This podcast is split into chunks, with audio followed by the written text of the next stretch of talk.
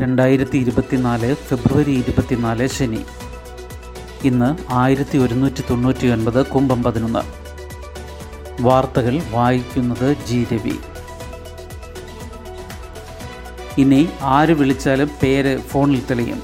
വൈകാതെ നടപ്പാക്കാൻ ട്രായ് നിർദ്ദേശം തട്ടിപ്പ് കോളുകൾ തടയുക ലക്ഷ്യം. മൊബൈൽ ഫോണിലെത്തുന്ന കോളുകളിൽ സേവ് ചെയ്തിട്ടില്ലെങ്കിലും വിളിക്കുന്നയാളുടെ പേരും കാണാം. നമ്പറിനൊപ്പം പേര് കൂടി കാണിക്കുന്ന കോളിംഗ് നെയിം പ്രസന്റേഷൻ അതായത് സി എൻ എ പി രാജ്യത്ത് വൈകാതെ നടപ്പാക്കാൻ ടെലികോം വകുപ്പിനോട് ടെലികോം റെഗുലേറ്ററി അതോറിറ്റി അതായത് ട്രായ് ശുപാർശ ചെയ്തു. തട്ടിപ്പ് കോളുകൾ തടയുകയാണ് ലക്ഷ്യം. ഇത് നടപ്പാക്കിയാൽ ട്രൂ കോളർ ആപ്പ് ഇല്ലാതെ തന്നെ ഫോൺ വിളിക്കുന്നത് ആരെന്ന് നമുക്കറിയാം. ഉപയോക്താവ് ആവശ്യപ്പെട്ടാൽ മാത്രം സി എൻ എ പി സൗകര്യം പ്രവർത്തിപ്പിക്കുന്ന തരത്തിലായിരിക്കും സൗകര്യം. ഒരാൾക്ക് പേര് മറച്ചു വയ്ക്കണമെങ്കിൽ അതിനും സംവിധാനമുണ്ടാകും. സിം എടുക്കാൻ ഉപയോഗിച്ച കെ വൈ സി അതായത് നോ യു ആർ കസ്റ്റമർ എന്ന തിരിച്ചറിയൽ രേഖയിലെ പേരായിരിക്കും സ്ക്രീനിൽ ദൃശ്യമാവുക. രേഖയിലുള്ള പേര് പിന്നീട് മാറ്റിയവർക്ക് തിരിച്ചറിയൽ രേഖ നൽകി തിരുത്താനും സൗകര്യമുണ്ടാകും. രാജ്യമാകെ നടപ്പാക്കും മുൻപ് ഒരു ടെലികോം സർക്കിളിൽ പരീക്ഷണം നടത്തും. കമ്പനികളുടെ ബൾക്ക് കോർപ്പറേറ്റ് കണക്ഷനുകളിൽ നിന്നുള്ള കോളുകളിൽ ട്രേഡ് മാർക്ക് പേര് ട്രേഡ് നെയിം തുടങ്ങിയവ ദൃശ്യമാകും. ടെലികോം കമ്പനികളുമായി നീണ്ട കൂടിയാലോചന നടത്തിയാണ് ട്രായ് ശുപാർശ നൽകിയത്. ഒഡീസിയസ് ചന്ദ്രനിൽ സ്വകാര്യ ലാൻഡർ ആദ്യം. ആദ്യ സിഗ്നലുകൾ ദുർബലം ലാൻഡിങ്ങിലെ പ്രശ്നമാകാൻ സാധ്യത. ചന്ദ്രനിലിറങ്ങുന്ന ആദ്യ സ്വകാര്യ ലാൻഡറായി ഒഡീസിയാസ് ചരിത്രം കുറിച്ചു.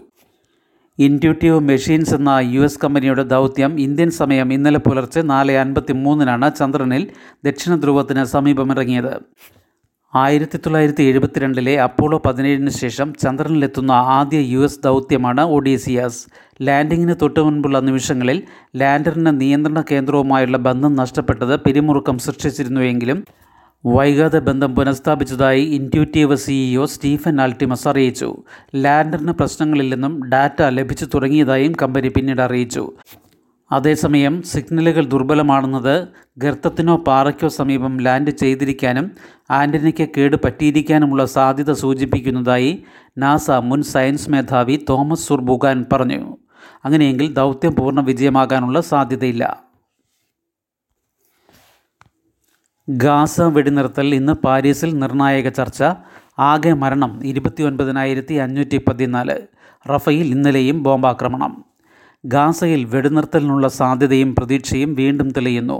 ഈജിപ്ത് യു എസ് ഖത്തർ എന്നീ രാജ്യങ്ങൾ മുൻകൈയെടുത്ത് നടത്തുന്ന സമാധാന ചർച്ചയിൽ ഹമാസിന്റെ ഉന്നത നേതാവ് ഇസ്മായിൽ ഹനിയെ തന്നെ പങ്കാളിയായി.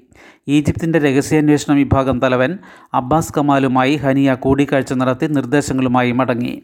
ഇന്ന് പാരീസിൽ നടക്കുന്ന രാജ്യാന്തര മധ്യസ്ഥരുടെ ചർച്ചയിൽ പുതിയ നിർദ്ദേശങ്ങൾ അവതരിപ്പിക്കും.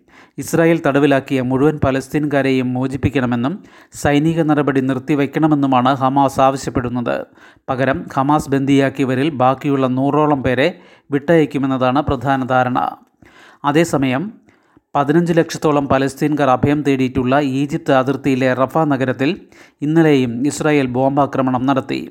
നൂറ്റി നാല് പേർ കൂടി കൊല്ലപ്പെട്ടതോടെ ഇപ്പോഴത്തെ സംഘർഷത്തിൽ കൊല്ലപ്പെട്ടവരുടെ എണ്ണം ഇരുപത്തി ഒൻപതിനായിരത്തി അഞ്ഞൂറ്റി പതിനാലായി യുദ്ധാനന്തര പലസ്തീൻ സംബന്ധിച്ച ഇസ്രായേലിന്റെ നയരേഖ പ്രധാനമന്ത്രി ബെന്യാമിൻ നെതന്യാഹു മന്ത്രിസഭാ യോഗത്തിൽ അവതരിപ്പിച്ചു.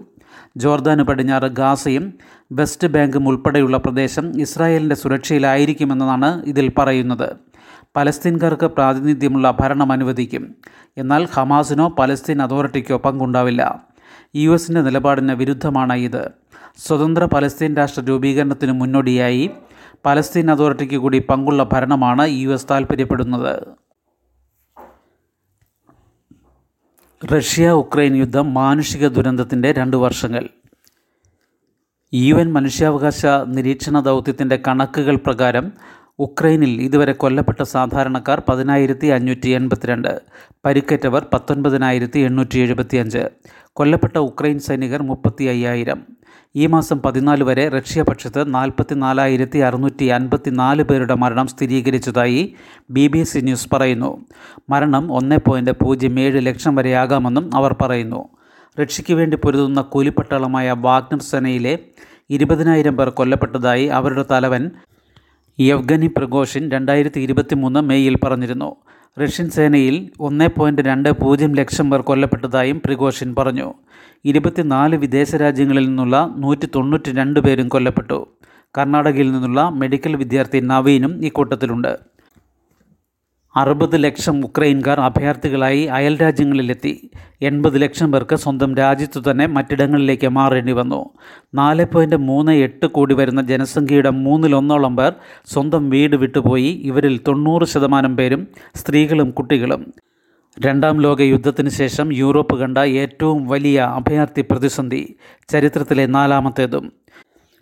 കേന്ദ്ര സർക്കാരിന്റെ കണക്കനുസരിച്ച് ഉക്രൈനിൽ നിന്ന് യുദ്ധത്തെ തുടർന്ന് മടങ്ങിയെത്തിയ ഇന്ത്യൻ വിദ്യാർത്ഥികൾ പതിനയ്യായിരത്തി എഴുന്നൂറ്റി എൺപത്തി മൂന്ന് സൈനിക നടപടി പ്രഖ്യാപിക്കുമ്പോൾ ഉക്രൈനെ അതിവേഗം കീഴടക്കാമെന്നാണ് റഷ്യൻ പ്രസിഡന്റ് വ്ളാഡിമിർ പുടിൻ കരുതിയതെങ്കിലും സൈന്യത്തിന്റെ യുദ്ധപരിചയക്കുറവും എതിർപക്ഷത്തെ ശക്തമായ ചെറുത്തുനിൽപ്പ് മൂലം കണക്കുകൂട്ടൽ പിഴച്ചു. ഹർക്കീവ് ഖെഴ്സൺ തുടങ്ങി പിടിച്ചെടുത്ത പല പ്രധാന നഗരങ്ങളും പിന്നീട് വിട്ടുകൊടുക്കേണ്ടി വന്നു. എന്നാൽ യു എസിന്റെയും നാറ്റോ സഖ്യ രാജ്യങ്ങളുടെയും സൈനിക സാമ്പത്തിക സഹായം കുറഞ്ഞതോടെ ഉക്രൈന്റെ പ്രതിരോധം ഇപ്പോൾ ദുർബലമാവുകയാണ്. കർഷക സമരം ജീവൻ മരണ പോരാട്ടം. പോലീസിനെതിരെ നടപടിയെടുക്കും വരെ കർഷകന്റെ മൃതദേഹം ഏറ്റുവാങ്ങില്ല. മറ്റൊരു കർഷകൻ ഹൃദയാഘാതം മൂലം മരിച്ചു. ഹരിയാന പോലീസിനെതിരെ നടപടിയെടുക്കാതെ ഖനൌരിയിൽ കൊല്ലപ്പെട്ട യുവകർഷകൻ ശുഭ് കരൺ സിംഗിന്റെ മൃതദേഹം ഏറ്റുവാങ്ങില്ലെന്ന് കുടുംബവും കർഷക സംഘടനകളും വ്യക്തമാക്കി. പഞ്ചാബ് സർക്കാരിന്റെ ഒരു കോടി രൂപ ധനസഹായം കൊല്ലപ്പെട്ട കർഷകന്റെ കുടുംബം നിരസിച്ചു. മരണത്തിൽ കേസ് രജിസ്റ്റർ ചെയ്യാതെ മൃതദേഹം സംസ്കരിക്കേണ്ടതില്ലെന്നാണ് സമരരംഗത്തുള്ള സംയുക്ത കിസാൻ മോർച്ച ഉൾപ്പെടെയുള്ള സംഘടനകളുടെ തീരുമാനം. ദില്ലി ചലോ മാർച്ച് ഇരുപത്തി ഒൻപത് വരെ നിർത്തിവെക്കാനും പഞ്ചാബ് ഹരിയാന അതിർത്തിയിൽ തന്നെ തുടരാനും കർഷകർ തീരുമാനിച്ചു. ഇതിനിടെ സമരരംഗത്തുണ്ടായിരുന്ന മറ്റൊരു കർഷകൻ ഹൃദയാഘാതത്തെ തുടർന്ന് മരിച്ചു. ഈ മാസം പതിമൂന്ന് മുതൽ ഖനൌരി അതിർത്തിയിൽ സമരരംഗത്തുള്ള ഭട്ടിൻഡ അമർഗഡ് സ്വദേശി ദർശൻ സിംഗാണ് മരിച്ചത്. ഇതോടെ കർഷക സമരത്തിനിടെ മരിച്ചവർ അഞ്ചായി. മൂന്ന് കർഷകരും ഒരു പോലീസ് ഉദ്യോഗസ്ഥനും ശാരീരിക അസ്വസ്ഥതകളെ തുടർന്നാണ് മരിച്ചതെങ്കിൽ പോലീസ് അതിക്രമത്തിലാണ് ശുഭകരൺ സിംഗിന് ജീവൻ നഷ്ടമായത്. ദർശൻ സിംഗിന് എട്ട് ലക്ഷം രൂപയുടെ വായ്പ ഉണ്ടായിരുന്നതായി കുടുംബാംഗങ്ങൾ പറഞ്ഞു. എട്ടേക്കർ സ്ഥലമുള്ള ഇദ്ദേഹം ഇത് ഈടുവെച്ചാണ് വായ്പ എടുത്തത്. വ്യാഴാഴ്ച രാത്രി ശാരീരിക അസ്വാസ്ഥ്യം പ്രകടിപ്പിച്ച ഇദ്ദേഹത്തെ ആശുപത്രിയിൽ പ്രവേശിപ്പിച്ചുവെങ്കിലും ജീവൻ രക്ഷിക്കാനായില്ല. ശുഭകരൺ സിംഗിന്റെ മൃതദേഹം പട്ടിയാല മെഡിക്കൽ കോളേജ് ആശുപത്രിയിൽ സൂക്ഷിക്കാൻ തുടങ്ങിയിട്ട് മൂന്ന് ദിവസം പിന്നിട്ടെങ്കിലും സംസ്കാരം നടത്താൻ കുടുംബം തയ്യാറാകാത്തത് പഞ്ചാബ് സർക്കാരിനെയും പ്രതിരോധത്തിലാക്കുന്നുണ്ട്. നഷ്ടപരിഹാരത്തുക നിരസിച്ച കുടുംബാംഗങ്ങൾ സഹോദരിക്ക് വാഗ്ദാനം ചെയ്ത ജോലിയും വേണ്ടെന്നറിയിച്ചു പോലീസ് നടപടിയിൽ പ്രതിഷേധിച്ച് സംയുക്ത കിസാൻ മോർച്ച ഇന്നലെ കരിദിനം ആചരിച്ചു. ഭാരതി കിസാൻ യൂണിയന്റെ നേതൃത്വത്തിൽ പഞ്ചാബിലെ വിവിധ സ്ഥലങ്ങളിൽ പ്രതിഷേധം നടത്തി.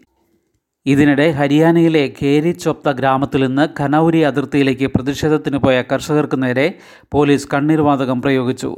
സമരക്കാർക്കെതിരെ ദേശസുരക്ഷാ നിയമം പ്രയോഗിക്കാൻ ഹരിയാന പോലീസ് തീരുമാനിച്ചിരുന്നുവെങ്കിലും വിമർശനമുയർന്നതോടെ പിൻവലിച്ചു.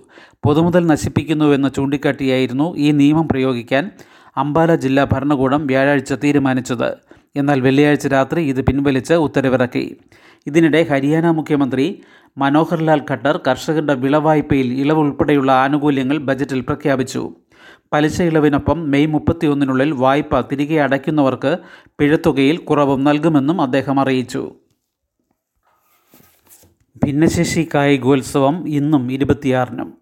ജില്ലാതല ഭിന്നശേഷി കായികോത്സവം ഇന്നും ഇരുപത്തിയാറിനും കോഴിക്കോട് ഫിസിക്കൽ എഡ്യൂക്കേഷൻ കോളേജ് ഗ്രൗണ്ടിൽ നടത്തുമെന്ന് S S K project coordinator അറിയിച്ചു.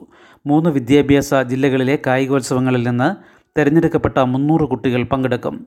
Football badminton cricket relay standing jump ball throw ഇനങ്ങളിലാണ് മത്സരം. ഇന്ന് രാവിലെ എട്ടിന് പതിനാല് വയസ്സിൽ താഴെയുള്ളവരുടെ ഫുട്ബോൾ മത്സരത്തോടെ കായികോത്സവം ആരംഭിക്കും. ശുഭദിനം. നന്ദി.